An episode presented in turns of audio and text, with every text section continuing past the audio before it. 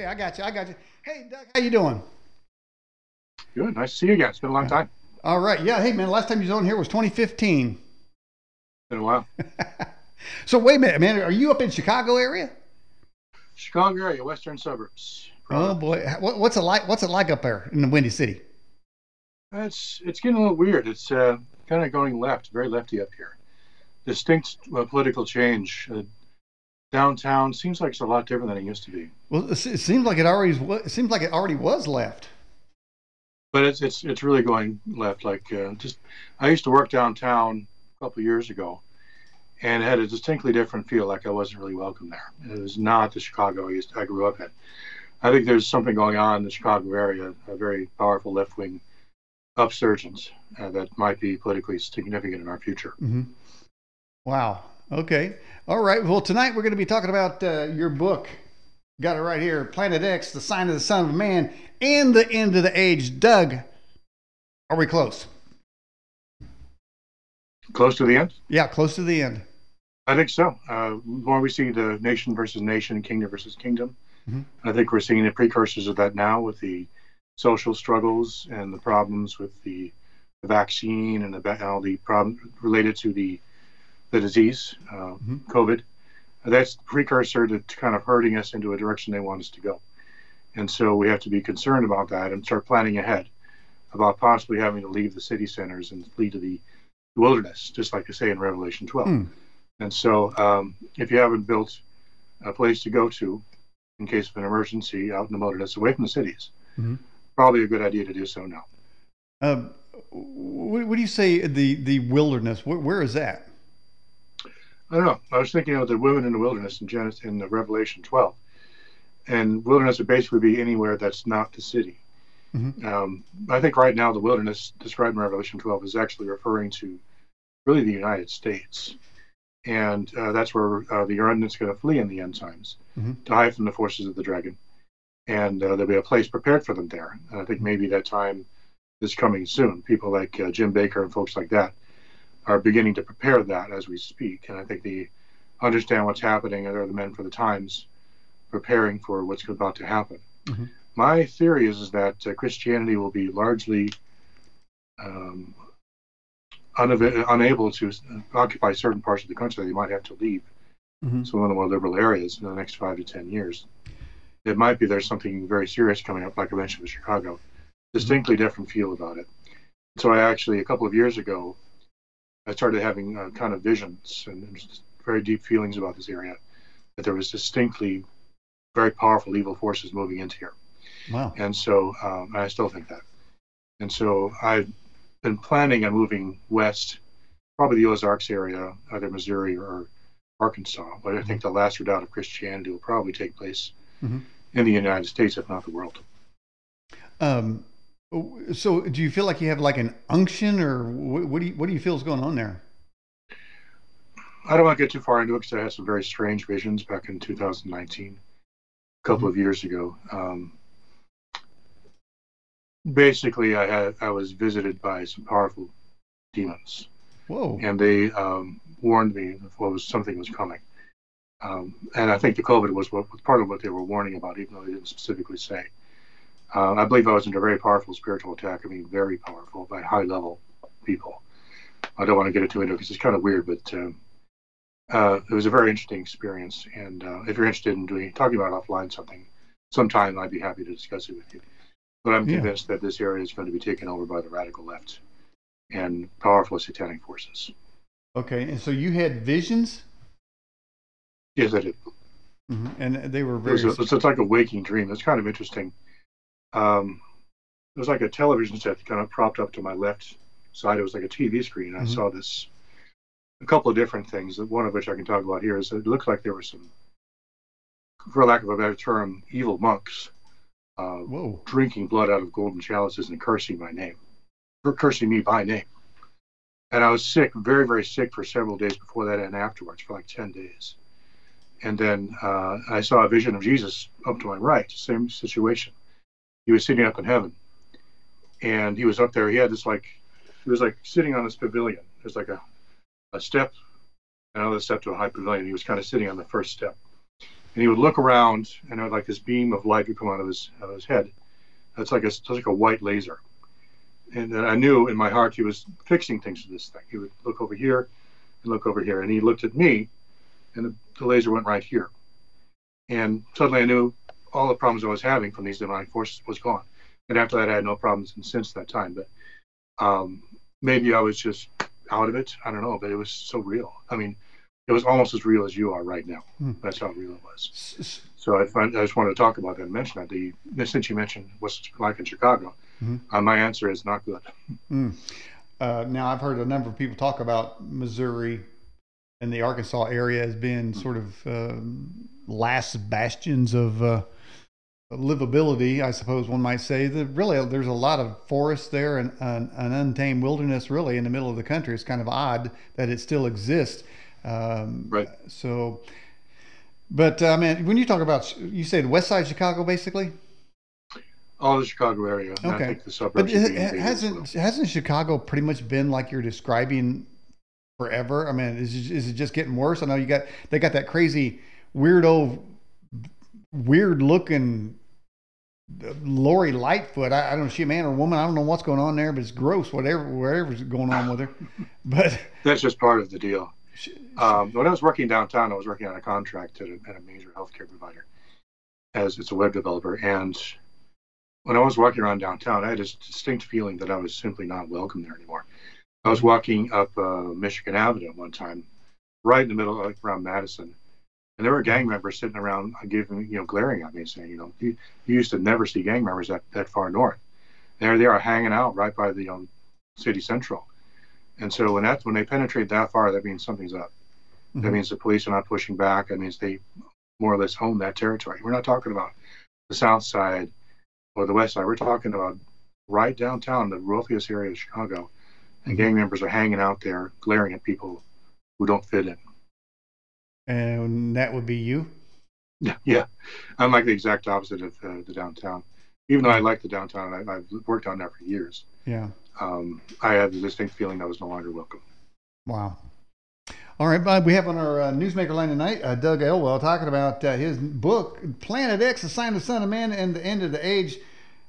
Uh, Doug, there's uh, a lot of things coming down from the stars, uh, like Chinese rockets is coming down. Now we're going to have Planet X. But I know you say that you're not necessarily saying that Planet X will smash in as being, say, smashing in Earth, but it's more like maybe a debris field of some sort smashing in the Earth. Yes, Planet X will not pass close to us. I don't think. I think it'll probably alter its orbit sufficiently to come near to us, but I don't think that it'll come smashing into us. Well, Planet X uh, normally uh, comes into the asteroid belt area where it comes to its closest point to the sun. That's where the Earth, original Earth, used to orbit. And then uh, when it smashed Planet X with one of its satellites and moved it closer to the sun where it is now, Planet mm-hmm. X, Earth actually formed in the fourth position from the sun, not the third. And that's where the asteroid belt is. The asteroid belt is the debris left over from that collision. And so, uh, but when Planet X comes back in, it actually carries a, a, debris field before and after it. And when it comes through, probably some of those pieces of debris are actually ripped off of its around its uh, orbit around it and are flown in all different kinds of directions. And uh, probably when it passes by Jupiter, or maybe Saturn. And so whenever Planet X comes in near close to Earth, uh, to its uh, closest point to the Sun, there's all kinds of asteroids and comets and all kinds of stuff flying over the inner solar system. That's why you have all kinds of asteroids hitting the Earth every 2,000 years or so. Mm-hmm. So has now I saw somebody in the live chat ask this question. Basically, is Nibiru and Planet X the same thing?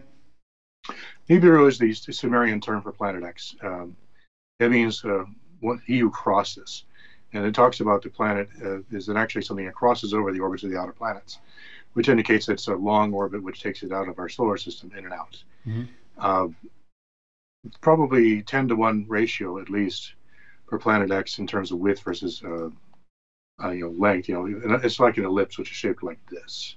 Mm-hmm. It's like a long flat circle. It Takes it in and out of our solar system, and so as a result, it crosses over the planet's orbits rather than being a circle around uh, the sun. So as a result, it crosses over, and that's the term Nibiru, he who crosses over. Mm-hmm. And it's seen as a planet that actually shepherds the planets. It actually modifies the orbits and characteristics over time.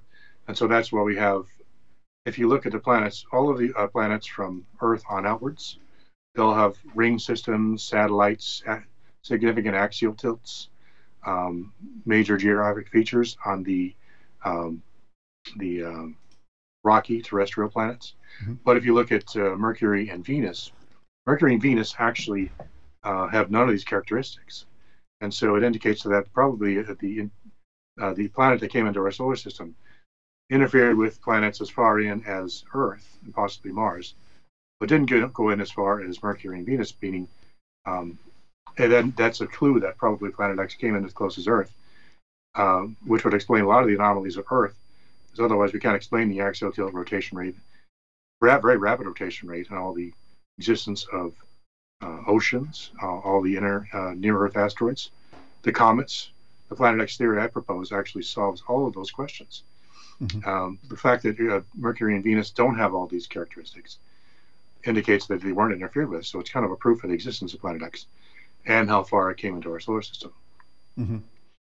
Um, Rose asks this question: Says, do they have aliens on Planet X?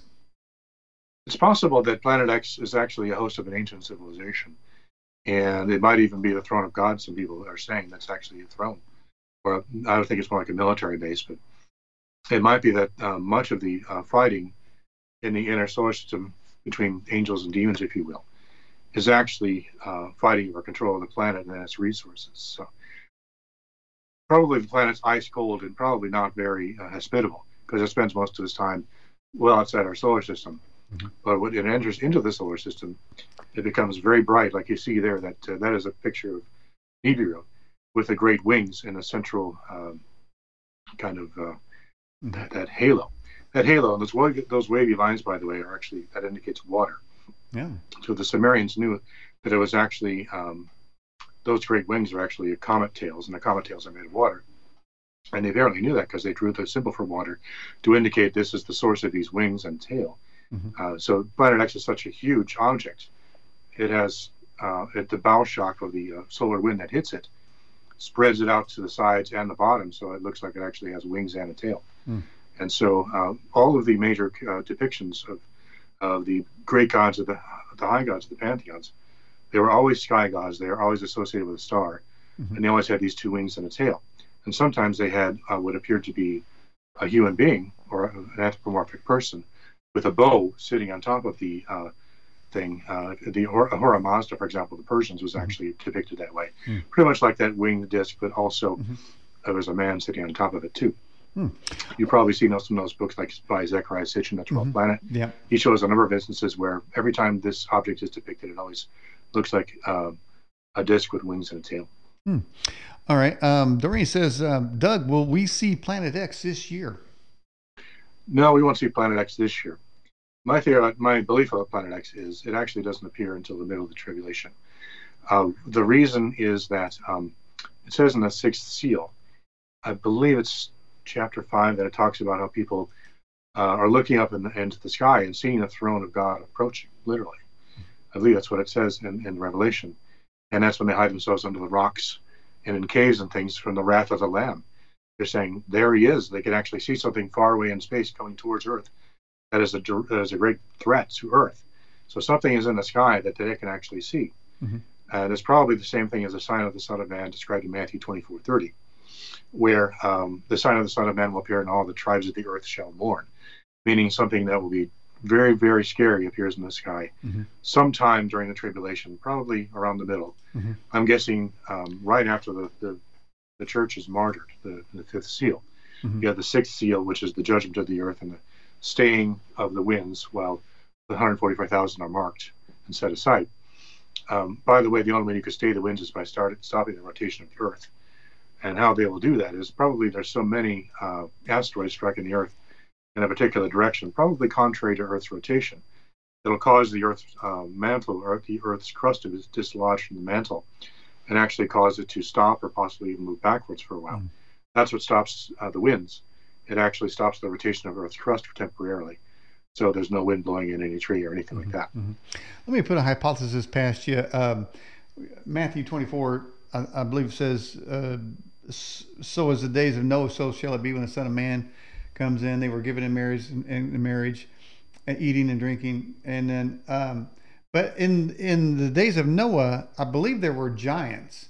Now you talk a lot about giants yourself, but if we speed that up today, well, some people, I mean, I think Steve Quimby among, among them said there will actually be actual giants walking around. Other people certainly they found enough bones in some of these old graves, but they seem to be dead. But there mm-hmm. is one entity or group of entities that are known as giants today. It's not the military. It's not, there's not a military giant. It's not. There's not an educational giant. There's not a government giant. But there is tech giants, and everybody refers to them as tech giants. Mm-hmm. Could those possibly be? And and those tech giants, Doug, seem to have control over a hell of a lot of stuff, and everybody seems to have to be obedient to them, or they will cancel you. They have a lot of power. Could it possibly be that the tech giants are the giants of today that are just really made from, because they seem to have the same kind of knowledge as the ancients did as well? Right. What we're seeing with the tech giants, particularly Apple computers, they're trying to reproduce the world before the flood. Um, one of my theories is that um, uh, the Garden of Eden was actually not only just the Garden of Trees, it was actually a garden full of what we would call computers. Uh, the description, and, and, I believe it's Ezekiel 28, and also in the, uh, the Epic of Gilgamesh, both talk about the Garden of Eden as a cave underground with these uh, trees made of jewels. And these jewels had knowledge in them that people could access. I think what we're doing is we're reproducing the Garden of Eden, which was technological in nature. In fact, um, when, uh, built, you know, the symbol for um, Apple computers actually an apple with a bite taken out of it, which should be a clue that, that that's what their intention is. Mm-hmm. They're trying, they've taken that bite out of the apple of knowledge and they're applying it. Mm-hmm. In my opinion, the uh, the apple was actually not a real apple; it was actually knowledge, mm-hmm. and that knowledge of technology and things like that. We are actually finishing up a many thousands of years long plan by Satan to enslave us to a technological uh, situation where he can control us and make us do what he, he wants mm. us to do and basically enslave mankind, giving us what appears to be nice gifts but are actually designed to enslave us. Mm-hmm. Now, regarding the giants, that is actually a form of technology too. It's genetic technology. And so, uh, what we're talking about with the giants is um, not just for uh, tall and strong and fast people.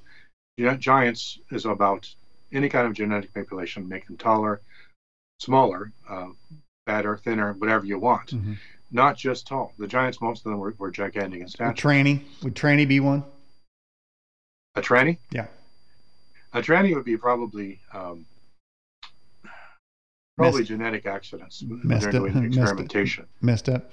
Um, by the way, uh, we got a lot of people watching the show, and they they said your your information is very valuable and they went, mm-hmm. request you slow down a little bit because I think you okay. are, I mean, you are putting out some stuff and they want to hear every bit of it. Of course, they can watch it over, but to slow down a little bit there, and we're going to get this information out to them. All right, Azur says, Doug, can you subscribe to the opinion that Planet X is actually Jupiter? Jupiter is a well-known planet, and uh, it doesn't really it has a, like a, a, circular orbit, and so I don't think that would qualify as Planet X. Planet X mm-hmm. is very much uh, a hidden object in our solar system, which even astronomers have had a very hard time finding because of all the debris that was left in orbit around it after the uh, impact event that left Earth uh, mm-hmm. shattered and moved to a new location mm-hmm. closer to the sun. Mm-hmm. And so, um, Planet X will not be visible to normal telescopes. They could probably only look at uh, gravitational influences. Uh, so, long and short to Jupiter, no. That's a well known star, well known planet that uh, would not qualify as a Planet X type object. Mm. Mm-hmm. Uh, Richard Brower says, Doug, are there any actual pictures of Planet X? I don't know. I haven't seen any yet. All I know is that uh, the latest uh, information on its location is somewhere west of the horns of, or the face of the constellation of Taurus. Well, I got a picture. What's happening is uh, that I actually saw that on the uh, apps Star Walk 2, uh, which is interesting because I predicted that in my book on chapter 7, that Jesus actually encoded the location of Planet X or his his sign in the heavens, whether it's planet X or something else, mm-hmm. that will appear uh, somewhere west of the face of uh, the constellation of Taurus. Mm-hmm. I figured that out by when he said in Revelation two and three, I think it is. Um, that he's talking about the seven churches, which are also seven stars in the sky. Uh, the seven churches are located in northwest um, Turkey, which was in ancient times was associated with the constellation of Taurus. And so, as a result, uh, northwestern Turkey, um, well, they probably located those planet those uh, churches there because they were trying to mirror the stars in the sky mm-hmm. uh, as being in the constellation of Taurus. And so, what Jesus was saying was, is the constellation of Taurus has a, a group of um, stars called the Hyades, which is in the face of the uh, bull, the same location as in um, Turkey. Mm-hmm. And I think what he's saying is, just as these churches are on the earth in the sky, uh, nearby those churches in the sky, I will make my appearance. And I think actually what he's saying is he'll make his appearance west of the of the Hyades in the face of the bull, Taurus, uh, around probably around the where the island of Patmos. So the island of Patmos was a marker in the sky on the earth, which correlates to a marker in the sky as to where Jesus will return in the second coming, which is west of the face of Taurus. Mm-hmm. Or on the earth, it's west of um, northwestern Turkey and, and an island of Patmos just off the coast. All right. So it'll appear just west of the face. All right. This question came in. It says, "Is Planet X a planet or a smaller companion to our sun?" Uh, planet X is an actual planet. I don't know if it's a companion. It depends really on what how it's composed. I mean, if you think it formed along the same time at the same time in a, like a binary sun system, uh, then it would be a companion. But if it was captured, which it most likely was, then it would not be. Uh, it looks like it was captured because the outer planets, Uranus and Neptune, show strong evidence of having gravitational interactions with some kind of object that inter, inter that penetrated our solar system from beneath. So this this is the plane of the ecliptic. Something came in like this, and the planet Uranus was actually tilted over on its side as a result of this gravitational interaction. And they believe this and possibly interactions with planet Neptune actually pulled planet X into our solar system into an orbit around the sun. Uh, that is what the only thing that could have done that to Uranus and Neptune, both of which have significant characteristics. Uh, Uranus is also heavily tilted and has all mm-hmm. kinds of weird stuff going on with mm-hmm. its, its uh, satellites. Mm-hmm. And they've also determined that um, Pluto was actually originally a satellite of Neptune before it was ripped out of its orbit by a, a massive object that passed close by Neptune. So Planet X fit all those characteristics. The Planet X sized object, three to ten times the size of the Earth, or the mass more accurately, mm-hmm. entering the solar system from beneath. And then as it became captured by us by the gravitational pull of the outer planets, it caused a great deal of damage to them to the point where even some of their satellites were ripped out of orbit and given independent orbits like Pluto. Mm-hmm. And that's why they, they no longer call Pluto a planet because they believe it was actually originally a satellite of Neptune which was um, torn out of Neptunian orbit by Planet X. Hmm.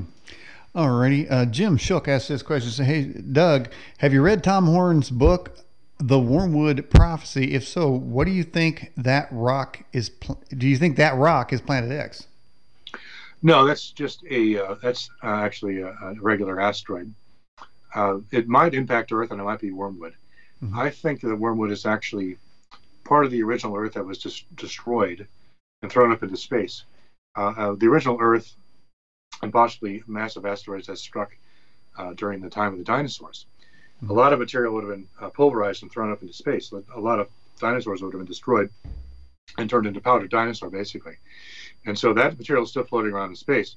And a lot of the, uh, plant life the material, um, wormwood is actually something called Artemisia absinthe, which is actually a, a, naturally occurring plant which is used to create absinthe, which is a uh, a form of alcohol which has oh. uh, psychedelic characteristics. Mm-hmm. What I think what they're talking about with the wormwood is actually a piece of earth that falls back down to earth, um, having been super concentrated as a result of being pulverized and heavily burnt by the impact of an asteroid. And it was burned down and turned into powder form and concentrated. So when it falls back onto Earth, it reconstitutes with Earth's hydrosphere, all the water, and enters into the lakes and the rivers and poisons them with super concentrated absinthe. Wow. And so the people who are drinking the water of that time will actually be drinking basically instant absinthe. And it'll be super powerful psychedelic, and they'll basically go crazy because of the intense psychedelic rush this would give them. It would make wow. them maybe both drunk and also very, very bad trip. I'm, I'm, I'm serious. That's what actually happened. Wow. This is basically um, chemical warfare, but that uh, God is using on mankind at this time. Mm-hmm. He's literally driving them crazy, mm-hmm. so they can't defend themselves. So is is God going to is, is God to exact any kind of judgment with the Planet X? Is that is that any part of that? Planet X, I don't know. It says the Earth will reel to and fro like a booth. And there's some other things like it mentions that the day of the Lord will be Oh, seven hold, times hold, hold, brighter. hold, hold, hold, hold. Like I read it to and fro like a drunkard. What what did you say? A booth.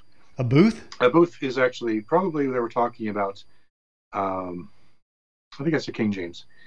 They were probably talking about uh, when they had uh, the annual festival um, commemorating uh, the, uh, uh, Yahweh's battle against the dragon and his victory over, Mhm. over the dragon, which is believed by many to have been uh, taking place over time. Uh, and in the ancient in the ancient Near East, it was believed that uh, the Most High God of any pantheon, they always fought a dragon, defeated it, and created uh, earth out of its head and heaven out of its tail. And that was true of the Hebrews, many believe. And so when they were talking about uh, the booth, they were probably talking about maybe like um, uh, possibly like a pantomime dragon that was tossed around back and forth while it's being defeated by a pantomime deity like God. Mhm. That's what the ancient uh, Mesopotamians used to do. They'd actually have these giant pantomime gods and goddesses, and the dragon would be represented, just like a Mhm. parade. Mhm. So the the the, uh, the ancient uh, New Year festival called the Akitu festival in ancient Babylon, they would actually um, have a parade and, and, and a festival and so- singing and, and combat. It was There basically a combination of New Year's Day and and, and um, Christmas and the Super Bowl all in one. It was very all in one kind of New Year's thing. And the Hebrews did a similar thing. So they were probably talking about this kind of pantomime where they played out where the you know the earth would be rocked back and forth by this disastrous event that happened not only in the in the beginning, but it also happened in the end times. Mhm. When Planet X will probably class close enough to Earth to affect it gravitationally and possibly alter its orbit somewhat, Is, and maybe even cause it to. is, is there an eclipse? Is there an eclipse this month, Doug? I don't really follow eclipses. I don't know. Mm, Okay. Uh, Azura says, Are we ultimately looking at a twin star coming into our solar system or a twin solar system? Um, it's not even a star; it's a planet. It's, it's a substantial planet with a large number of uh, with a large number of um, moons. It has about eleven different satellites, four of which are terrestrial and seven of which are uh, gaseous. Mhm. And it also has another twenty-four lesser satellites. Mhm. I talked. I was thinking that the appearance of the of the throne of God in Revelation four, I think it is, or maybe it's five. I keep forgetting. Um, is actually the description of Planet X as it appears in the heavens Mhm. because it's actually very similar to the appearance of Marduk described in Enuma Elish, Mhm. where um, he's also surrounded by 11 different, they're called winds. And so uh, Jesus, uh, the throne of God is surround, surrounded by uh, these 11 winds, the four beasts and these seven spirits of God that burn like candles for a total of 11. So I think what that's seeing there is actually talking about 11 total satellites. Mhm. These huge satellites which surround Planet X, which are very fearsome in their own right. More than that, they also have additional 24 satellites plus those huge wings. You can imagine something like that Mhm. coming to, right towards you. Not just not just this planet, the planet with the huge wings plus 11 massive satellites going I, right uh, for you. In fact, when it comes close enough, it's so bright that it actually reflects the light of the sun, so it's seven times hotter than usual. Doug, I I heard uh, or I read that uh, they may use the Space Force, Donald Trump's Space Force, to blow out this piece of crap Chinese piece of junk that's fallen out of the sky because they can't build a rocket. Is it possible that the Space Force could be used to blast Planet X if it gets too near? Or any of Space its Force is being used to. Space Force is being built to fight against the uh, army that Jesus is going to be bringing. This, they're building a force to defend Earth Wow. against Jesus' second coming. Okay, are you going to be in that? For, are you going to be in the Jesus Space Force? Of course. yeah, I'll be one of the the uh, fighting angels Mhm. uh, on Jesus' side. You said you're near Chicago and outside West Side. Do you hear gunshots when you're up there? No, I've never heard a gunshot in Chicago, but I think I got. I think a train I was driving got shot once. Okay, It was a really loud noise, and it probably was like a pretty heavy round. Okay. Um, I'm not going to talk. I was, was going to ask something stupid like, is, is Lori Lightfoot a man or woman? We'll move on from that. Um, Doreen says, Doug, is the coronavirus from Planet X? And a lot of people think that the, the Cooties 19 virus is an off world construct. Is it just men going crazy down here, crazy scientists trying to kill everybody off, or is there aliens trying to clean this planet out so they can come down and take over? It looks like uh, it actually probably yes. If you the New World Order is apparently trying to reduce the population down to 500 million, and this would Mhm. be one way to do it is to spread out viruses.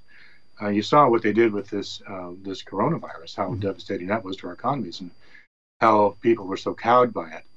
Um, you can imagine a virus that was actually lethal, mm-hmm. uh, really lethal, how devastating that would be. And so they were probably figuring out uh, how the coronavirus spread as a uh, an example of how to, to send the next one, which will be much more devastating, I'm guessing. Mm-hmm. And some have speculated that the um, the vaccine is actually making us weaker, so that when the next virus comes around, we'll actually be weaker um, than rather than stronger. So that's part of the reason I decided not to take it, mm-hmm. and won't be taking it unless I have to. Mm-hmm. Alrighty, well, I can see this video is going to be banned from YouTube. That's okay. Uh, I got I got two more weeks in uh, level one YouTube violations before. really? Yeah. Congratulations. Yeah. Oh yeah. I wear it like a badge of honor. I say, come on, you bunch of bunch of skinny jeans, right wearing track. latte, drinking, Segway riding, vaping, tattooed, pink haired freaks. Come on with it. Man, them, them people didn't build this country. They don't know nothing. They get rid of the normal people that built this country. They're going to be sitting in piles of ashes like out there in, in uh, uh, uh, San Francisco and whatnot. But hey, uh, I heard, I heard that Venice, Venice Beach, the venerable Venice Beach, California is just, just a giant tent city with stabbings and lootings and burnings and stuff. I mean, hey, here's what I'm thinking, Doug. I don't want the Californicators fanning out across the country with their ideas because now they're all mad, especially those rich people down there in Venice Beach. But uh, yep. so, I mean, there, there's a lot of things going on with with, with the Cooties 19, and uh, um, and you're right about that. I think that the vaccine was rolled out so fast that herd herd immunity was not achieved. It shortcutted the natural order of things, and those people that got it just basically killed off their immune system. And when when that variant comes by they're going to get hit twice as hard and they're going to have to come up with another vaccine. Of course, I've already, I, wrote the script. Okay. Tell me if this script rings true. Yeah. We've had a second variant and uh, it looks like it, it, probably was caused because some people did not get vaccinated. Uh, these people need to be ordered into a compound immediately for vaccinations and re-education. And you know, by the way, India has a massive uh, Cooties 19 variant outbreak, but yeah, I heard. Isn't it strange? India loves Donald Trump. 100,000 people came out to see him and had miles long parade. The entire city for miles was decorated with his and plastered with his pictures and flowers everywhere because they love freedom. And now they're paying a price. Is that my imagination, Doug, or is there some kind of connection going on here? They're using that. The, you know, I think you're right on target there. India is definitely a friend of ours, and um, we have very close ties and high levels in technology, especially. And so it would make perfect sense for the New World Order, we're basically radical leftists and mm-hmm. hyper socialists, to try to, to discipline them and bring them back in line with the New well, World well, if, agenda. well, if Cooties 19 is designed to depopulate, um, our Bear Report, he was talking about Mother's Day, and the, and the first mother I thought about was Bill Gates. Uh, but I noticed his marriage has got depopulated from two to one. Right. So uh, how, I, how I got that in there, Doug? Only I could do that. Only I could make that kind of connection. Nobody else right. would even think about that. All right, so here you go. Um, Kath asks, when will the asteroids arrive? Asteroids are probably already arriving. We see an increase in asteroid activity around the world. The, the closer Planet X comes, the more uh, it will be uh, become active. And it'll become like almost like daily rain once it's coming towards its closest point. There'll be lots and lots of material falling all over the earth. And so um, you see, for example, in, in, the sixth seal, there's just rocks falling all over the world. Mm-hmm. And it's, uh, it'll become a common occurrence. So the closer Planet X come, the more you'll have asteroidal and common material passing by or even striking the earth. Well, that's interesting, Doug. I was, I was just thinking, is it Revelations where it says that in the end times, they will cry out for the rocks to fall on them. And here you go, you got asteroids. So I guess their wish is is, God, is God's command, and the, the rocks will fall on these people. Yeah, probably are so bad at that point that they'd rather be killed by the rocks than endure the pain of existence. Mm-hmm. All right, and now we have this question here. Is there a mathematical equation that can determine the arrival of Planet X, or at least within a year time frame? Uh, if so or not, can you give your prediction on its arrival? I can't predict its uh, second coming or its its, its return. Uh, it, you can index it based on the uh, the temple's rebuilding. When the temple starts being rebuilt, that's when the tribulation period starts. You have that seven-year treaty signed. Mm-hmm. Planet X will probably return right around the middle of the tribulation period. At least it'll become visible from Earth. It's already creeping us up on us now. Mm-hmm. And if it is what I think it is, my theory is that it actually is the end times is kind of all about Planet X, actually. Jesus, Jesus being first, but Planet X is second because um, it's the primary weapon God will use to judge the earth. And so uh, it's kind of literally like a war of the world. It's almost like the Death Star in Star Wars, which, in my opinion, was actually written and, and filmed purposely to uh, train people to fight against the second coming of Christ mm-hmm. and this big planet which is coming with him. And so, um, what, what is actually happening is in the Star Wars mythology, everything is reversed. The rebels are the good guys, and the bad guy and the bad guys are Jesus, you know, God the Father and God the Son. So God the Father is portrayed by this evil emperor, and God the Son is portrayed as Darth Vader, as this mm-hmm. awful person. Mm-hmm. And so they're portraying it as the bad guys are coming from outer space in their in their big planet, which is capable of destroying the Earth with this huge weapon. And so Planet X might actually pass close enough to Earth to discharge an electrical bolt between the two planets, uh, which is what they are, they are warning about. It might actually form what is called a plasma torch, which is um, electrical uh, a plasma passing between the two poles of the planets, north and south, which might be what's uh, referred to when they say the angels come down with their sickles to reap the harvest of the earth. There's going to be what appear to be these giant sickles passing from the poles of Planet X and Earth if Planet X comes close mm-hmm. enough to do that. In which case, I would explain what the two sickles are. They're actually this uh, plasma discharge going between the two planets as they pass by. And probably what will happen is the negative um, plasma arc will draw uh, those who are, be, who are to be resurrected, and the positive plasma arc will destroy those who God doesn't want. And so it, you know, that's why they have two two angels with two sickles, one which harvests the earth and brings up the believers, which is the resurrection, and the second one uses it to destroy those who destroyed the earth and, and his people. Mm-hmm. And so that makes sense. If you have a negative and a positive arc of electrons, a huge amount of energy passing between these two planets, anything that got in between in, in the way of the positive charge would be just instantly mm-hmm. evaporated. Mm-hmm. And so I think that's what's going to happen. That's one of the way God will judge the Earth, is He'll use these this plasma charge between the two planets to literally erase huge amounts of, of people, probably most likely the armies of, that are gathered uh, at Armageddon. They're going to use a plasma charge to get rid of people. Yeah, well, if a planet did, did pass by Earth, it would actually discharge wow. electricity. Sound like a and vapor. That plasma is get, actually passing between the poles. They get vaporized. The Earth, destroy everything else right in its. Uh, They're going to get vaporized. What you're saying.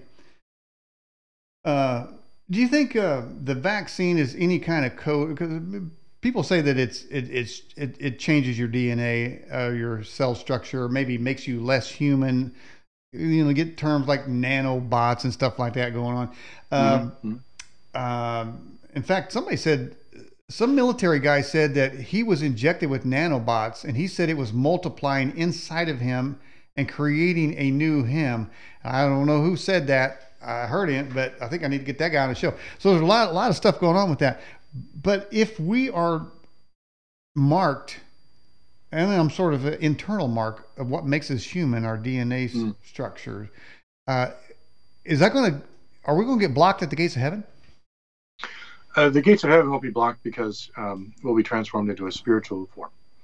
Um, part of the reason that Jesus is going to resurrect us is because he knows, uh, because of this warfare, this genetic warfare that's been going on since the beginning between the seeds of the woman and the seed of the serpent. Uh, the serpent always wins because it's so much easier to corrupt than it is to cleanse. And so, like it was in the days of Noah, the Satan Satan's approach to using genetic warfare by corrupting mankind genetically mm-hmm. eventually ended up winning because um, it was easier to not only create genetically modified uh, beings like giants; those giants would win in wars against normal Homo sapiens most of the time. And it also says in Genesis six that the the giants took as many wives as they wished, meaning they propagated with many different women and then spread their seed everywhere that way. And so they, they multiplied much more rapidly than Homo sapiens because Homo sapiens was restricted to a monogamous marriage. They weren't able, they were able to make warfare, they were able to steal and kill because they didn't have the laws that were restricting Homo sapiens, like the laws of God. And so that eventually they, they attrited down Homo sapiens, mankind, down to the point where there's only eight people left. And those are the ones who went into the ark. And then God sent the flood to destroy the giants and all of their works which, by the way, were not only genetic modification of people, but also of animals and of plants. Exactly the way we're seeing things now. And so God had to wipe out everything because it had become corrupted and Mhm. could not be reused. Well, does, the does the vaccine had been modified so much. does does the vaccine corrupt humans in the order of pre Noah flood? Yes, that's we're seeing the beginning of the pre-Noah flood, uh, Nephilim type stuff. This is what it is. Mm. We are being modified.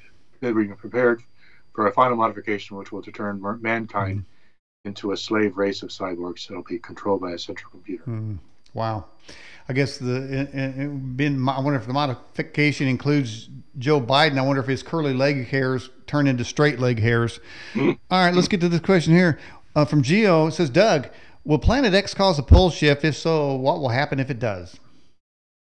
A pole shift, maybe, if it passes close enough to um, do that electrical discharge in, in the plasma I mentioned, it might actually cause the poles, the magnetic poles to flip. It might actually cause the actual physical poles to flip too, in which case everything would be upside down. Uh, we don't actually know how the Earth originally wait formed. We might, Wait, wait, actually flipped maybe wait, wait, wait, wait, wait, wait, wait. did did I say? I wonder if Joe Biden's curly leg hairs would turn straight. I can't even believe I said that. I'm sorry. I'm sorry. Go ahead. edge, man. I didn't mean to interrupt you, but I, I just, it just hit me. I, I just can't believe I said that. Yeah, he only, he only he only gets straight when he's uh, near children in the pool. So Whoa. oh man. that's what he said. Whoa. Okay, hey, how about this? Uh, Max says, "Are aliens arriving on Earth?" I, now, man, there's a lot of disclosure stuff going on. You got the Tic Tac videos. You've got uh, you got the Space Force coming out. You've got all kind of stuff. I mean, there's alien visitations everywhere. Skinwalker Ranch is proof of that. Right. Are they? They're not on this Planet X, are they? Are they hiding behind it? There's is there an invasion force behind Planet X? It's it's possible that there was that the original Revelation 12 event was a battle between two different extraterrestrial races. I don't think, but I don't think they were evolved. I think they were created. Um, probably a humanoid race or maybe an angelic race fighting Mhm. against a physical race. Mhm. Maybe the reptilians. Um, it's probably an angelic race of spirits versus reptilian race made of flesh. And the reptilian race tried to take over, uh, usurp the king, the throne of God, and they were defeated and they were cast out. And so they were thrown down to Earth and possibly other planets such as Mars, which might, might also be one of their bases, by the way. Mhm. Whoa. I, I, I talk about that in a, in a second if you want. Yeah. Mhm. Basically, there in the Revelation 12 event, this is basically might be a space war between two different types of beings, one spiritual and one physical. Mhm. And the spiritual one won, and the, the reptilian physical ones were cast down into um, to other planets, and they're always trying to get back to Planet X to take it over, and Mhm. in fact, maybe trying to do right now. Yeah. In fact, I think I, I think I actually have a picture of a Planet X inhabitant. Let me see if I can pull him up. This, this is supposedly taken on Planet X uh, of an inhabitant. Let's take a look. the Gorn. So there, there it looks to me like this guy's on Planet X, Doug. So I mean, I don't know if it's a barren wasteland or or a bunch of people coming down here to try to get us, but we got to watch out for that. All right, here's another question for you. It says, um, when did Planet X last pass through our uh, solar system? 2,000 years ago when it appeared as the Star of Bethlehem. Prior to that, it appeared uh, as a star that heralded the birth of Abraham around 2000 BC. Also around that time, um, uh, the Sumerian civilization, Sumerian civilization was destroyed by an asteroid. I figured that out when um, there was actually, I, I read an article, I think it was Scientific American or something, where they found in the 1980s there was an asteroid crater in southeastern Iraq, which was uh, ancient Babylon uh, and Sumer. Mhm. And it was such a large crater that an asteroid apparently had hit that area and blew away all of ancient Sumer, um, and particularly the uh, city of Ur, which was the great capital of Sumer. And it explains why they, uh, around 2000 BC, Mhm. probably not long after Abraham was brought out of Sumer, Mhm. he actually uh, was brought out of Ur of the Chaldees, the same um, city that was destroyed by fire from heaven in the Mesopotamian text. The Sumerians have these lamentation texts Mhm. they talk about how their god Enlil appeared in heaven and threw down like fire on top of them and destroyed uh, the city of Ur and much of Sumer. My theory, I talk about this in chapter six in my, in my book on Planet X, is that um, they actually uh, the, the the the event that happened that destroyed Ur and uh, thank you, Planet X, the sign of the Son of Man and the end of the age, which you can see at www.planet-x.info. info. Mhm. Um, the book of Job actually recalls the same events where um, both the Sumerians and also Job and his children were also destroyed by the same asteroid strike. Because the events described in the Lamentation text of ancient Sumer describe uh, the similar event where you have uh, of, of fire burning everything. Actually, it's a, they call it a wind from the wilderness in, in, in Job. And the same situation happened in ancient Sumers, or like this massive uh, wind, very powerful wind, which would correspond to the blast wave of the asteroid, after which followed heat like fire, and then flooding. Same thing happened in the same um, same order in the book of Job. Uh, that explains why the, everything was blown down when, when the great wind, the blast wave from the asteroid, struck the uh, Job's house and, and buried all of his children. That's what that was. It was a blast wave from an asteroid impact. And then the fire from the heat burned everything that was left. And then, um, since the asteroid struck in the marshlands of southeastern Iraq, where there's Mhm. a lot of water, a lot of that water was thrown up and came down in massive flooding rains, which basically flooded out everything else. And so, my, my uh, chapter six of my book, I make these parallels saying that um, these are both the same events happening from two different perspectives. One was Job was from the monotheistic Hebrew perspective, Mhm. and um, the Lamentation texts saw from the um, polytheistic perspective. That is to say, they believe the gods in heaven, particularly Enlil, which was the sky god that replaced Anu, the previous being, which corresponds to planet X. But Enlil is the same, this was considered to be a star in the sky, or actually a planet, as was Anu, who preceded him, and both of them, by some, I believe, by some to actually correspond to planet X. And so my theory is that planet X would have entered into the solar system around 2000 BC, scattered around a lot of asteroids, and one of those struck ancient Sumer, destroying ancient Sumer, and also Job and a number of other people. Mhm. Uh, not long after that, uh, after Abraham left of the Chaldees, which he left right before this impact, probably, if he had stayed there, he would have been killed by it. Um, Lot was also in Sodom, and Sodom, if he had not been brought out of Sodom, was, he would have been destroyed by the uh, Mhm. asteroid material that struck Sodom. Mhm. And so we have a lot of asteroidal and small debris impacts. So they believe that Yeah. Sodom and Gomorrah actually Yeah, destroyed I, by well, I'll tell you what. balls of sulfur. Good. Yeah, no, I was going to say uh, Pete Buttigieg's, and he's still mad about his ancestors about that. um, we got this question here. It says, um, "Does you have? Do you have any information on the elitist elect building inner Earth fortifications for when all this goes down?" I don't have any special information on that, but you can be assured that they are. All right. Um, will Mars come close to Earth again? Mars will never come close to Earth again unless it's affected by a Planet X type object. So, It's in pla- a fixed uh, circular orbit, which will probably never change. so planet Planet X uh, isn't going to have any uh, gravitational pull on, on, on Mars before it if it to passes near Mars, it might uh, significantly affect it. It might even throw it out of the solar system if it's close Mm-hmm. enough. It could, uh, if it comes close enough to a terrestrial object or a planet that's relatively small, it could actually throw it out of the solar system or just into the sun. Now, now, do you call Uh, it? Do you call it Nibiru or Nibiru? I hear, I hear all the time on the internet. It's Nibiru, which means planet of the crossing. Nibiru. Yeah, I don't really use the term, but that's how it's pronounced. Okay. It's three letters. It's three like siligrams, siligrams, or whatever they're calling. Yeah. Well, see. Nibiru. okay. Well, I like Nibiru because it kind of like rolls. Nibiru. You can call it Nibiru if you want. Okay. Thanks, man. Um, will they add the DNA from the fallen angels into human people? Is that what they're doing, Doug? They've been doing it the entire time. They've been modifying it the entire time. There's never been a time when they haven't been doing it. Mhm. There just there are periods where they are upping the modification. Like for example, during the time of Abraham, it was uh, believed that the, the fallen angels um, were coming down to inter, interbreeding with mankind. Um, you know, giants were on the earth, uh, as it says in the Bible. Giants were on the earth in those times before the flood, and also Mhm, afterwards. It was called in the Bible uh, from Genesis 12 onwards the iniquity of the Amorites.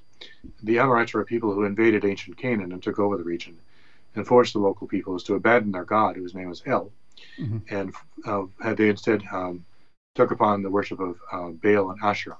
Mhm. That's where the Baal and Asherah came from. They were from the Amorites. And the Amorites um, were also interbreeding with fallen angels, so that um, they were no longer truly human. Their offspring were actually what we would call the giants. Um, genetically mm-hmm. modified peoples who were no longer truly human. Mm-hmm. And so when God said we have to go into Canaan and destroy everyone there, he wasn't saying commit genocide on humanity. Mm-hmm. He was saying commit genocide on these alien hybrids mm-hmm. because um, these people were no longer human and were actually a threat to the, to the earth because as giants, they were designed specifically to destroy Homo sapiens and wipe us all out. That was their purpose. And so it was either them or it was us. And so God decided, well, I'm not going to send another flood, so we'll just send the Israelites in to wipe out this particular group, and then um, we won't have to worry about the spread of the of the giants again. Otherwise, we'll have to send another flood or maybe a fire, or maybe just give up and start a new mm-hmm. planet. Mm-hmm. Uh, I was speculating earlier that Kamala Harris may have come from one of those ancient tribes, maybe the Kamalakites. Just saying. she probably did the whole. no, no, never mind. No, Daniel. Don't go there.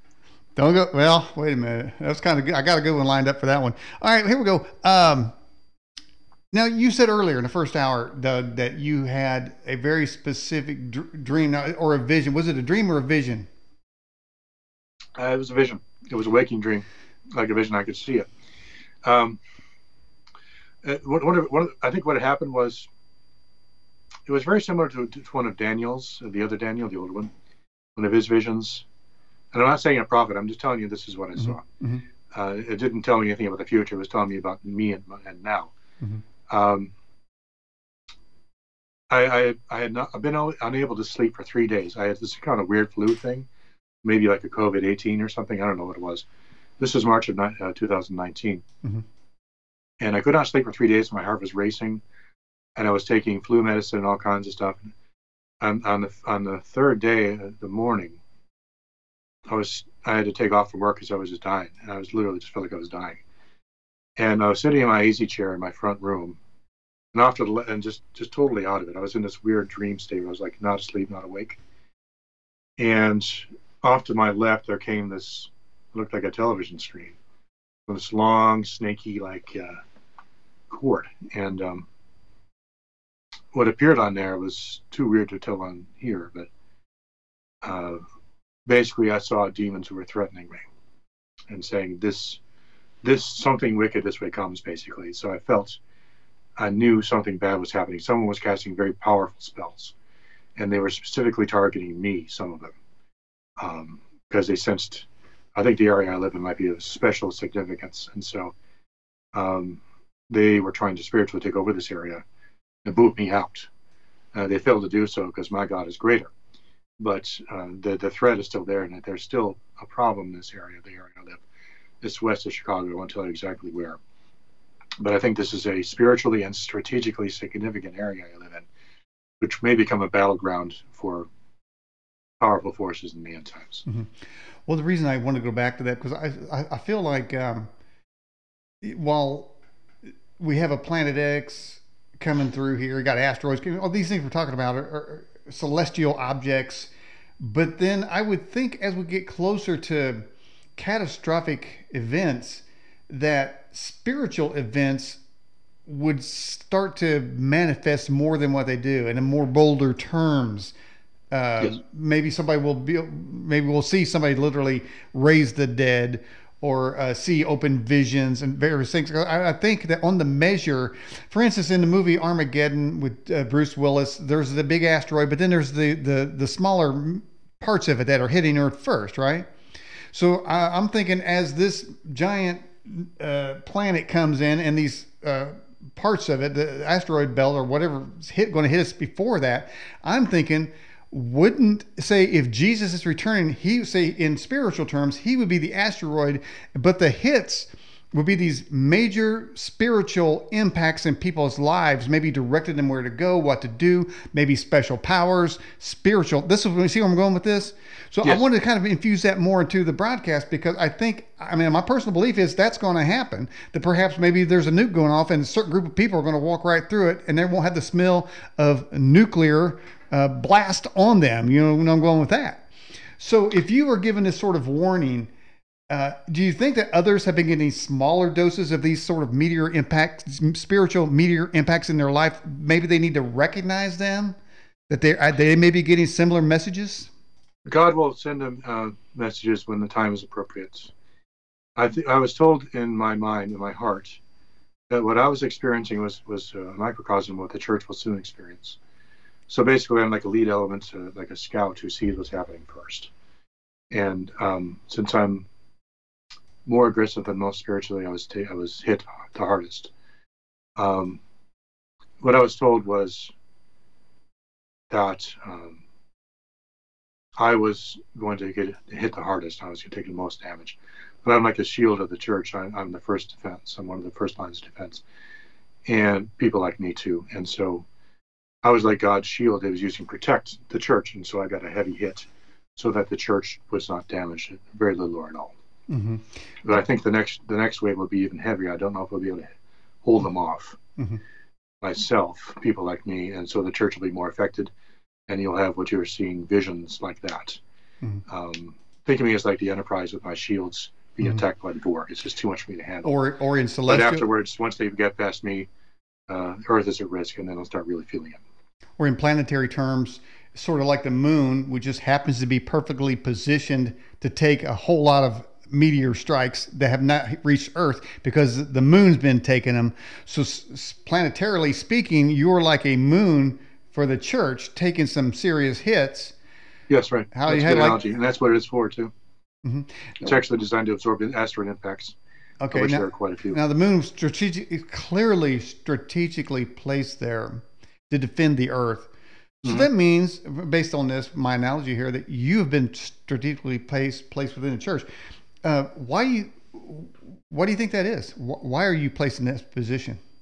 When we moved here when I was a kid, um, I actually bought my parents' house from them and fixing it up. And ever since, I, I wondered there was nicer places to live, but this house, we came here for some reason. I never understood why, but now I see why. I think it's to use a ghost Ghostbusters term. We're right in the middle of Spook Central here. I mean, this is mm-hmm. spiritually significant area that, we didn't even know it, and we uh, are maybe kind of the priests and holders of the traditions of this area because I've been the way my walk went, it was like a door opened to here and everything behind it shut. I had to come here, back here to where I spent most of my childhood to help defend it against something that was coming, something wicked this way comes. And I was not I was not wrong. There's some bad people moving into this area over the last mm-hmm. few years. Mm-hmm. And I think it's it's an area where the left is trying to take over and turn it into a mm-hmm kind of a model left wing uh, now, area. Now, now, honestly, Doug, uh, you're kind of looking like a monk. You got a little monkish going on there. Uh, you got you got the shirt there, makes you look like a Knights Templar. So what's going on? What's going on with Doug? He's actually a Jedi robe. I mean, I like the look, man. I think you, you know that'd been better. You should have wore that the whole show, man. That looks great. Yeah, yeah. Little there you go. I am your father. More serious. well, that's usually a regular one. The Jedi robe what, what's going What's going on? What's going on with you?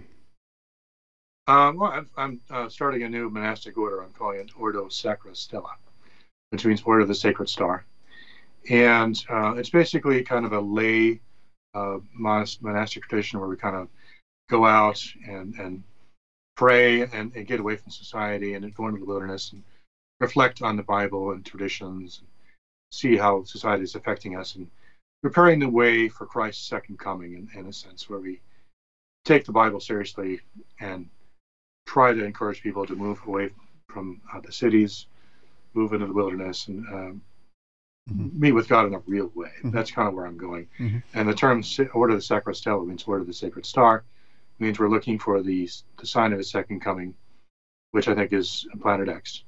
And that's kind of the root of our study. And the, return of Christ and the second coming is basically uh, um, the main focus of the order. Mm-hmm. Uh, seemed like uh, a few years ago there was a movement to prepare people to move to a certain place in Israel that people said was uh, I don't know was Zion is it like a rock city? Do you know what I'm talking about? Petra. Yeah, Petra. Uh, there yeah, seemed I like there was not a, going to Petra. That would be a death trap. I was going to say um, it seemed like it was a movement. Now have they switched from Petra to say the Ark, uh, the Ozarks? Yeah, I think the Ozarks. People have speculated the Ark of the Covenant was actually hidden there somewhere, which is not impossible. Mm-hmm. It's possible that they came all the way across and hid it here because it's much safer here than it would be um, in the Well, ancient. well, be- well, be careful down there. Be careful down there. I was in the Arks not too long ago and, and got got got uh, got into it with some Bigfoot activity down there. Um, and now they must feel safe too because nobody can bother them. All right, here we go. Um, oh, by the way, Jimmy, uh, Jimmy says, uh, Doug, keep us updated when you move to the Ozarks, preferably South Central Missouri. Why not? Why South Central? Is it Jimmy, near Branson? Yeah, Jimmy in live chat. Why South Central Missouri? Now he may live there. I don't know. All right, uh, did Planet X bring in the flood that brought about Noah's Ark? Probably did actually. Um, the flood was probably caused by asteroidal activity. Um, when it says the fountains of the deep opened up, uh, most of the Earth's mantle is actually made up of um, what are called um, hydrous min- minerals, which are minerals which are partly composed of water, Mhm. uh, mainly called olivine and pyroxene. And when an asteroid strikes the Earth, it compresses uh, those, the mantle rocks, and it forces the water out of those rocks. And they have nowhere to go but up, so you have these gigantic fountains going underneath the mantle and through the crust up above the Earth and possibly into space, Mhm. depending on how much pressure is exerted. And so, when you have um, probably that's what caused the fountains of the deep open was with massive asteroid impact. Also, if an asteroid struck the Earth at an angle, it would probably cause the Earth's crust to, to dislodge, like I mentioned earlier, and would actually cause uh, the Earth's um, oceans to slosh over their normal boundaries. So you'd have gigantic waves flooding entire continents, or parts of them, because of that. And so one asteroid strike could literally uh, flood the entire Earth immediately with waves, or with uh, massive amounts of water gushing out from Earth's mantle, or possibly even striking in the ocean itself and sending so much water up in the atmosphere everything around is flooded for basically the entire hemisphere. And so one good sized asteroid could have done it. Many asteroids would have made it for sure. Mhm. Um, probably my theory is Noah was actually probably uh, originally, uh, uh, his ark was probably originally located in, in the eastern Mediterranean basin. The Mediterranean basin or the Mediterranean Sea was actually a dry land area, um, which was and it was protected from water from the Atlantic Ocean by what was called the Atlantic Wall. It was believed by scientists who have studied this area that there was a massive collapse of the Atlantic Wall and the entire Mediterranean Mediterranean basin was filled in with water. Mhm. That's why it's a sea now instead of land. But in ancient times, the, the basin was actually dry. And there's actually megaliths all over the floor, all around the floor of the, Mhm. of the Mediterranean, proving that there once the Mediterranean basin was in fact once above water. Um, and probably what happened, probably Noah's um, the Ark was caught in that massive wave of the Atlantic wall uh, collapsing, the wave that caused all the ancient world to basically be to, to, of the Mediterranean to be drowned. And he probably rode that wave up to uh, what is now Mount Ararat. Um, probably uh, the Garden of Eden was probably located in the eastern Mediterranean also. Mhm. Uh, that now that's buried now, but it would make sense because the Tigris and Euphrates they point in that direction. The Nile also points in that direction. Mhm. There's also a river, I think, in Si- you know near Sinai Peninsula that points in that direction also. Mhm. So the original Garden of Eden was probably north of uh, the um, delta of Egypt somewhere, Mhm. somewhere between there and uh, Phoenicia.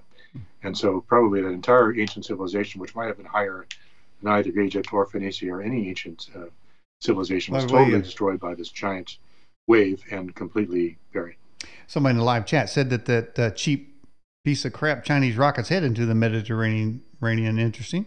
Um, is Louisville, Kentucky, becoming a key for evil operations now? Doug, I'm just I'm just outside of Indianapolis. Or I like to call India no place. Yeah. But from a uh, uh, from a uh, spiritual point of view, looking at geographical bastions of evil, it is in Diana Polis. That means in Diana, the goddess city, Mhm. the city of Diana, which of course is Right. a mythological Greek goddess, but who knows if they're really mythological or real entities of demons masquerading as these people, probably some kind of hideous creature. So I may be near one of these epicenters of evil. And then, of course, we got Louisville, and they've all, it seems like they keep breaking out in riots. Is, is that another hot spot? Uh, Indianapolis, you're right. It, it is a Masonic, uh, a major Masonic center, and they named it after Diana. So you're right on target there. Um, they're probably going to be um, wherever you have a Freemasonic stronghold, you're going to have a centralization of new New World Order type power. So you're you're on target there. we've known about this for decades, and we've been studying. You and I have been on on the fringe for what since uh, 1998 mm-hmm. or something. Yeah, long time. I've been here since '98. You've been there maybe shortly afterwards. Mm-hmm. When did your show start? Was it like 2000? 2004. 2004. Okay, so. Mm-hmm. I'm more older and fringier than you are. So. Well, look at that. and I see that's what you can tell because you you got the monk coat and I don't. You gotta you gotta be fringy to wear the monk outfit, especially a Jedi monk outfit. So um, yeah, it's uh, it's pretty clear that the, the New World Order is making their move. They got a plan. It's being executed. And if you're not ready for it, you're going to become their slave or maybe be dead. And so uh, don't assume everything is okay because it's definitely not. They're making their move and you got to be ready for it. Mm-hmm. Okay. Now, uh, a lot of scary stuff tonight. Got you got planetoids coming at us. You got evil cities rising up, unleashing the Black Awakening. Uh, you got Lori Lightfoot running crazy up there with those big dark sunken eyeballs. Uh, you, lot, you got Joe Biden out there. Uh, he's always saying, uh, I'm going to get in trouble. I guess he's talking about he's going to get in trouble with his masters. I don't know. I thought he was leader of the free world, but evidently somebody's master him because he's always worried about getting in trouble. How do you like that for a leader? How do you like it? How do you like that for a leader? I might get in trouble. what? What's the matter with you? That's what I want to say. But it, so I mean, so we got all this stuff. It's a little bit dark, kind of about as dark as Planet X. Can you bring any hope to this message? Well, the hope is Jesus Christ and salvation by Jesus. He's the only way out of the situation. The door is closing on if you'll be able to be saved. Um, so you need to reconsider maybe my hedonistic lifestyle wasn't the best choice. Maybe I should take Christianity more seriously and look at my spiritual life rather than just my physical. Mm-hmm. Stop worrying about accumulating things and worry about accumulating treasures in heaven. Right? Mm-hmm allowing the Spirit of God, the Holy Spirit, to work through you to accomplish good deeds, to help people, um, to study the times and understand uh, what's going on, be a good watchman on the wall, and warn people, hey, this is not okay. We have to be careful and maybe be prepared to leave the cities and even leave civilization in order to survive what's coming. Now, I'm not saying pack up your bags and, and uh, just move to a cave somewhere in the Ozarks. I'm saying put together a vacation home with some friends a little community where you can go to and with your, with your friends and family and kids. Just go out there and get used to the uh, uh, the country life because you might have to in some time in the near future do that in order to survive. Mm-hmm. So if you do that, you'll already be prepared, and you, all you have to do is take that one last journey out of mm-hmm. civilization and watch it collapse from the comfort of your cabin. Now, now you were you were kind of hedging on the demon that came out of your TV on a string thing there. You said it was not fit for the viewing public here. It, it didn't come out on my TV. It was like a TV shaped image. Okay, like a TV image, but you said it was rude or gross enough or crazy enough that it's just weird. It's difficult to describe on TV. It was very strange. Uh, I can tell you about the one of them. Okay, good. Um, one of them appeared. Actually, I can tell you. I can tell you a couple of things. I can tell you okay, one thing. One of them looked like a frog like being that was not unlike Jar Jar Binks. And another one was basically the Rolling Stones' lips, but on, on, on the end of a very, very long snake like body. And uh, it occurred to me when I saw him, I just called him the mouth, was that uh, it was basically the Rolling Stones' lips with a really huge, lolling tongue. And he said he was going to devour me. Okay. And so I realized later when I was reading the Bible that this was actually the, the demon called the devourer and what he does is he's, God sends the devourer to judge people and, and, civilizations by stealing away the fertility of the land by devouring it from beneath. It actually says in one of the later prophets that when God sends the devourer, what he does is he this demon takes all this you know natural energy away from the plants and and the animals and people and devours it and and the crops will die due to lack of energy and also calves will be uh, born, stillborn, and also humans. And so um, that was one of the one of the beings I saw, and uh, I managed to fight him off. It wasn't. I actually just. It was interesting because we had a kind of a mutual respect. We knew each other. We're both very powerful, so he just kind of backed off and he realized who I was. And also, um, the second one was the Jar Jar Binks character. It was actually interesting because he was like he was bringing this evil energy out of the earth and spreading it all over northern Illinois. and it just like he was preparing the way for an invasion of powerful spiritual forces, like he was seeding the land, and that's why I think this area is being prepared for a major influx of, of evil by powerful uh, occult forces, is because that is what I think he was preparing it for. And there was, of course, the uh, the third vision of the evil monks who were, were drinking blood, probably from aborted children, because I had a feeling they were also eating bits of aborted baby. I'm sorry to have to say that. And cursing my name while they were doing it. They were cursing me by name. And so I felt that for that reason and others, that I'm actually kind of a guardian of this area. And they saw me as kind of in the way. And so they were trying to destroy me mm-hmm. and are still doing so to this day. Mm-hmm. Now, now, do you in your area do you do walkabouts, prayer abouts? I guess. I should start doing. I did a drive about today just to do reconnoiter the area. Mm-hmm. Uh, I'm also um, uh, a member of the association here, so I help uh, manage the area. Mm-hmm. I don't like to do a lot of spiritual things because we live in an area which is very liberal. Mm-hmm. Yeah. And uh, people aren't very religious, and so they don't like that. But mm-hmm. I do what I can. Yeah. Well, I'm, I'm, I'm trying to see if we can crank down a little bit to why the, this such a uh, manifestation occurred in your house. Have you had any other manifestations like that since? No, no. I had the feeling that that was it. And I, I tried to pin you down earlier. Is is is the, you know we discussed the moon the moon analogy that you're taking hits hits from outside, but what's Doug Elwell? I mean, I mean, are you is your prayer? You have a heavy duty prayer life. You inflict, aren't you? Wouldn't that mean that you somewhere along the line you're inflicting damage on the enemy? they don't like it. I'm inflicting damage on an enemy like a well fortified castle that they're trying to storm, and so I'm not attacking them. I'm defending against them with rocks and molten. But they came. Molten, they, but they, came, but they came at you. What you're saying is they came at you pretty heavy. It was a very powerful attack. It was unusual. I I've been spiritually attacked before, but this was big. Mm-hmm. I mean, they threw everything they had at me. It was with the kitchen sink, and I managed to, to survive it. But it took a heavy toll. I was very sick for a while, and it really hurt me physically and emotionally. Mm-hmm. Uh, Jesus saved it from me. He um, he he basically you know protected me from the worst of it. But I had a feeling that it was a test for me to see if I could handle powerful attacks like that. Mm. Oh, I got you. I got you. Um, Overbuilt Automotive says, Doug, who do you think the two witnesses will be? I don't know. You think Enoch It'll would be, be, one? Probably Moses and Elijah returned. Uh, what what will happen is Moses and Elijah.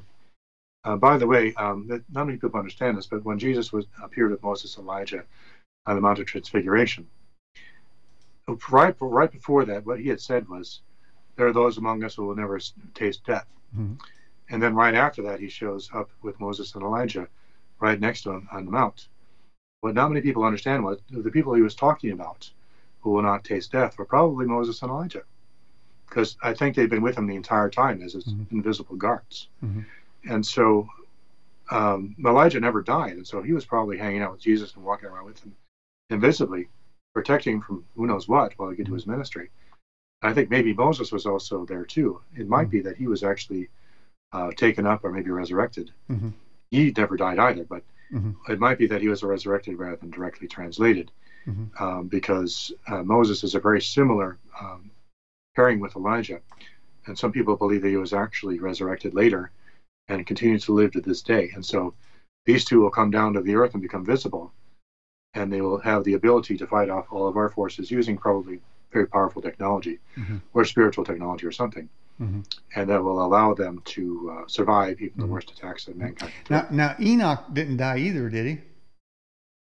Enoch was taken up uh, just like Elijah was. He mm-hmm. was after 365 years of life, he was taken up, and uh, he never returned. Mm-hmm. Some people think that the two witnesses are Enoch and Elijah, but I think they are Moses, mainly because in Malachi, in the last, uh, the last chapter of Malachi,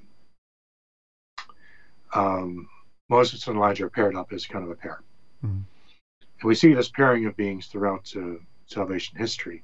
When God came down to visit Abraham, he was he had a pair of angels or angelic beings with him. Those are probably Moses and Elijah too, or the pre-incarnate Moses and Elijah, possibly. Who knows exactly? But when Jesus comes down, or, or God comes down, we had the pre-incarnate Christ, we had the pre-incarnate Moses, and the pre-incarnate Elijah probably along with him. And so these two might be a pairing that go along with Jesus wherever he goes. Just like the two are, they are the two powerful spirits on the Ark of the Covenant. That's the two cherubim. These are those two powerful angels. So two cherubim on the top of the Ark of the Covenant represent two powerful beings who are two of the most powerful beings in the universe. One represents, in my opinion, righteousness, and the other represents judgment. Uh, Elijah is righteousness, and Moses judgment. And so uh, that pairing of powerful angels, um, that spirit became flesh in Moses and Elijah, just as a powerful spirit came in flesh, uh, the Son of God came in flesh as a man. So these two became born into flesh as well, and they lived lives on earth, perhaps as Moses and Elijah. Maybe John the Baptist was one of them. Who knows what's going on? Enoch. Uh, but basically, you have some uh, two very interesting and unusual characters who have risen above the typical uh, herd. They have very weird and different characteristics, unusual capabilities, even for holy men, and their ability to um, transcend space and time and possibly move throughout time. Could be they're moving backwards and forwards in time to be with Jesus at various mm-hmm. points in history. Who knows what's going on with those guys? I suspect they have in possession very powerful technology which will allow them to do practically anything. And I talk about this in my book, The Riddle of the Sphinx.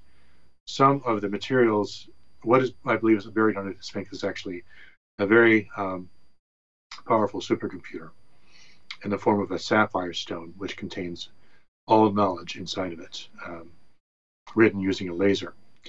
Uh, we have this technology now. It's called an optical hard drive. And uh, optical hard drives can hold so much data that they can literally hold all knowledge, even by modern standards.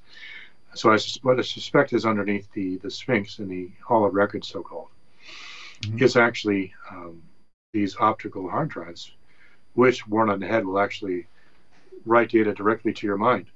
And uh, that's how the ancient gods of the ancient times were able to have godlike abilities and knowledge, is because they had these supercomputers that would do things for them and give them what look like godlike abilities, but were actually only very high technology, which allowed them to do special things. And hmm. so uh, the two witnesses will probably wear um, have these uh, the technologies with them that allow them to do amazing feats, including um, breathe fire, or more accurately, mean mm-hmm. possibly mean shoot lasers and destroy mm-hmm. anyone who tries to hurt them. Mm. Oh, I see now the, the, the reason for your, your, your coat there. Uh, that seems like something that they would wear. So you're trying to blend in with them. I see. Well, yeah, uh, they'd be kind of monk like. Um, mm-hmm. I don't think they'd be like Jedi, though. Okay, well, we've been talking about a lot of things, but we talked about this book written by you, Planet X, The Sign of the Son of Man and the End of the Age. Uh, looks like it's got seven chapters. Can you give us a real quick synopsis on each one of these seven chapters, Doug? Chapter one talks about the uh, God's conflict with the dragon in the sea. Mm-hmm.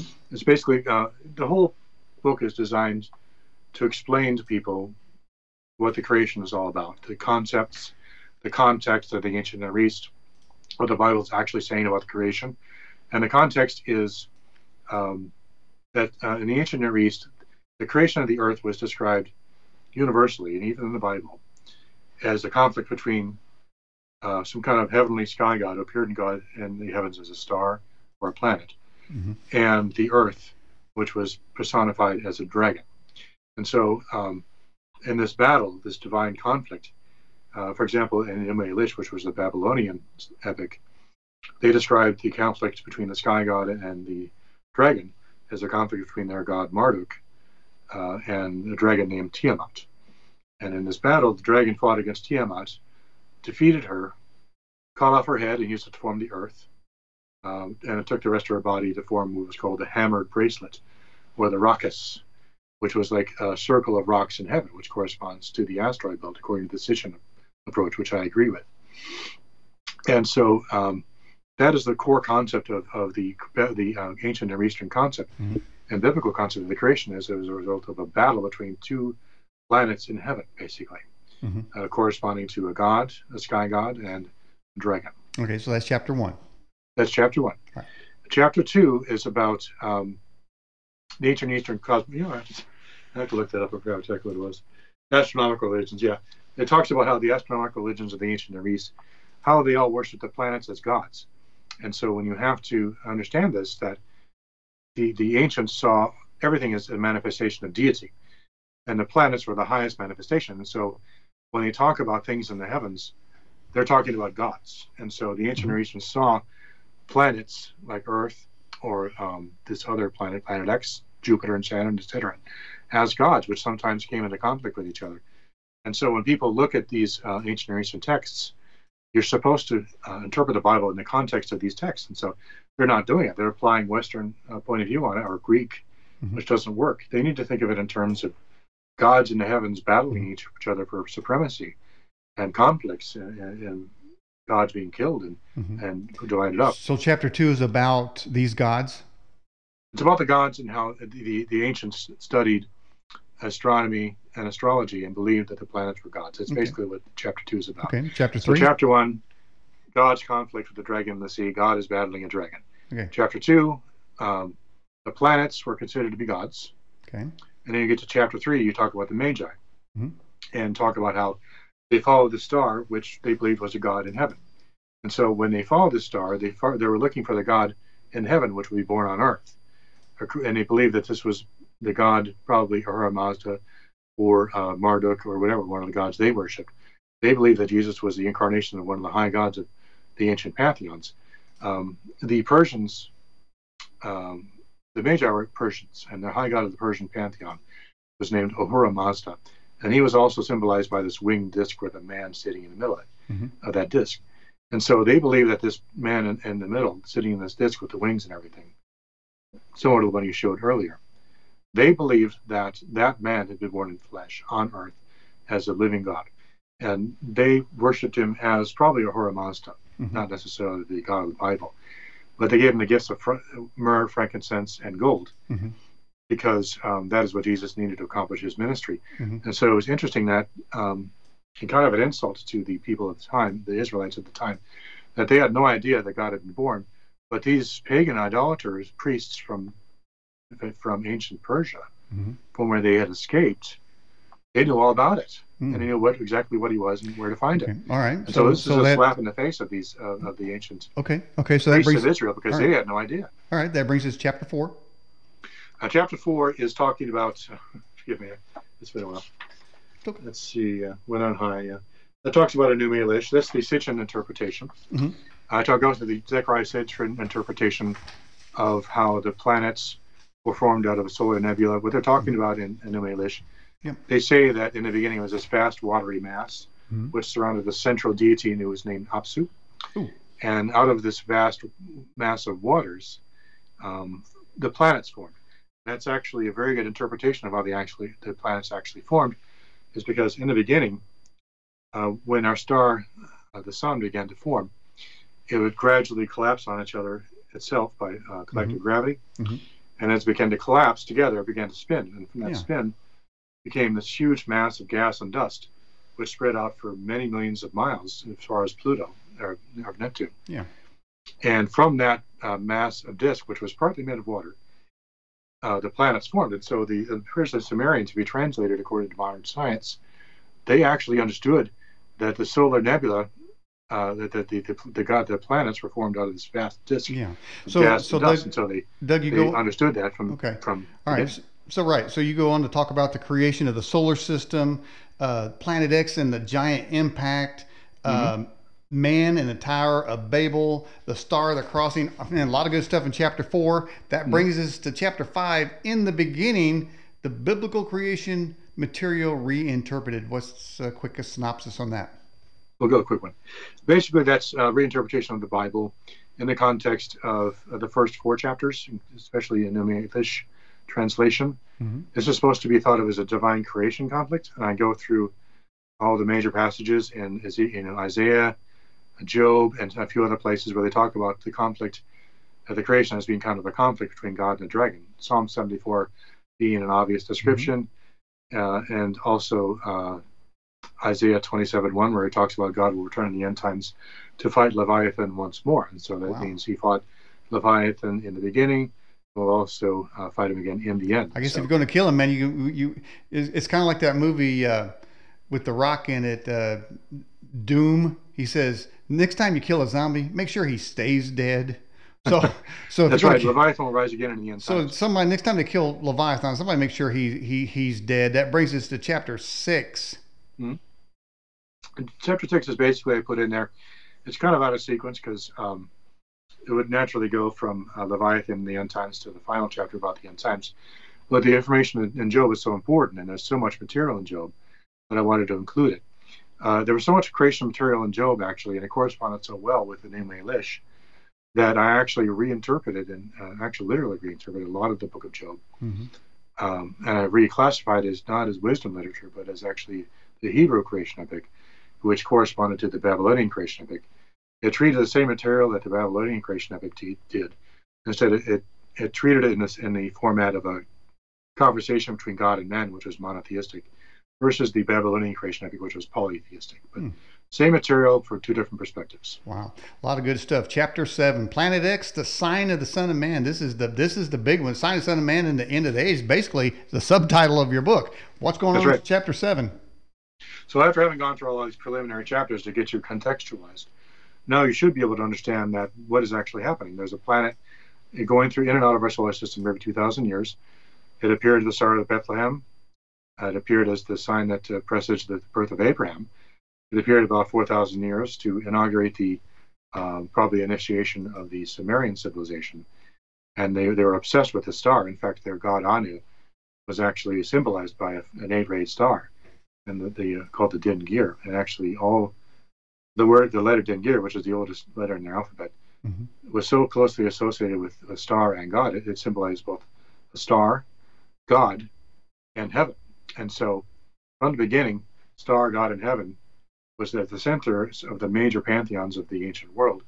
It was carried on to Babylon, Assyria, Persia, and all the way into the biblical time of the Bible. Mm-hmm. Every single time, it was also always always this eight-rayed star or this winged star that occurred that came by every once in a while, and inaugurated new ages of mankind. And I believe the next age of mankind will be God Himself will come down from heaven to earth and dwell amongst mankind. That's when Jesus returns, oh. and He'll have the second coming. Wow. There'll be opposition, of course, and the forces of the earth don't want this to happen. And so, what it says in the book of Revelation, this second coming, with this great sign in the sky described in Matthew 24:30, which is probably Planet X, is accompanied by some sort of an invasion fleet. So you're going to have some kind of a space battle where they're, they're literally riding horses or literal chariots or, or actual spaceships is unclear. Mm-hmm. But I think that the Space Force you mentioned earlier is designed to fight against this oncoming so, so our own American Space Force is going to lead the battle against Jesus and and his army? America won't exist at that time. It'll be uh, the beast system. America mm-hmm. will be Okay, um, oh, okay, I understand that. That by that time, Joe Biden has already turned over our United States military to the New World Order. I got, you. I got you. Yeah. Yeah. So it's basically God versus Satan. Yeah. God's army versus Satan's army. God's mm-hmm. planet versus Satan's planet. Or God versus Democrats, same thing. Doug, well, I appreciate you coming on the Edge broadcast. Can we have you on again sometime? Absolutely. If you're brave enough to have me on, I would love to come on. I, I don't think we've said enough here to get kicked off YouTube. I'll certainly let you know once that once their algorithm runs through this and they they hear something about Cooties 19. See, I mask it. Their algorithm can't catch Cootie 19 because uh, they, they get they get confused. You, YouTube ain't that smart. Okay, even those stupid people get confused.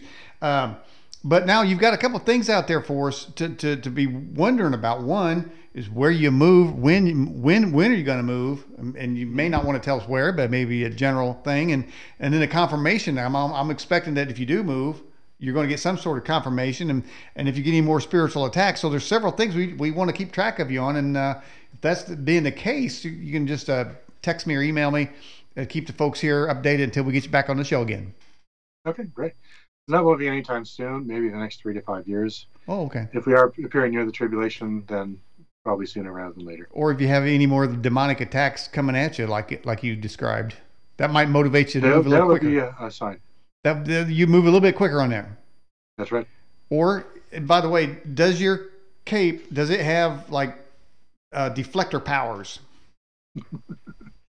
Unfortunately, not. I have probably have angels guarding me instead, okay. so I don't need deflectors. But uh, okay, well, Doug, who knows well, actually happening? All right, Doug. Well, I really appreciate you come, appreciate you coming back on the show. Thank you. All right. Bye.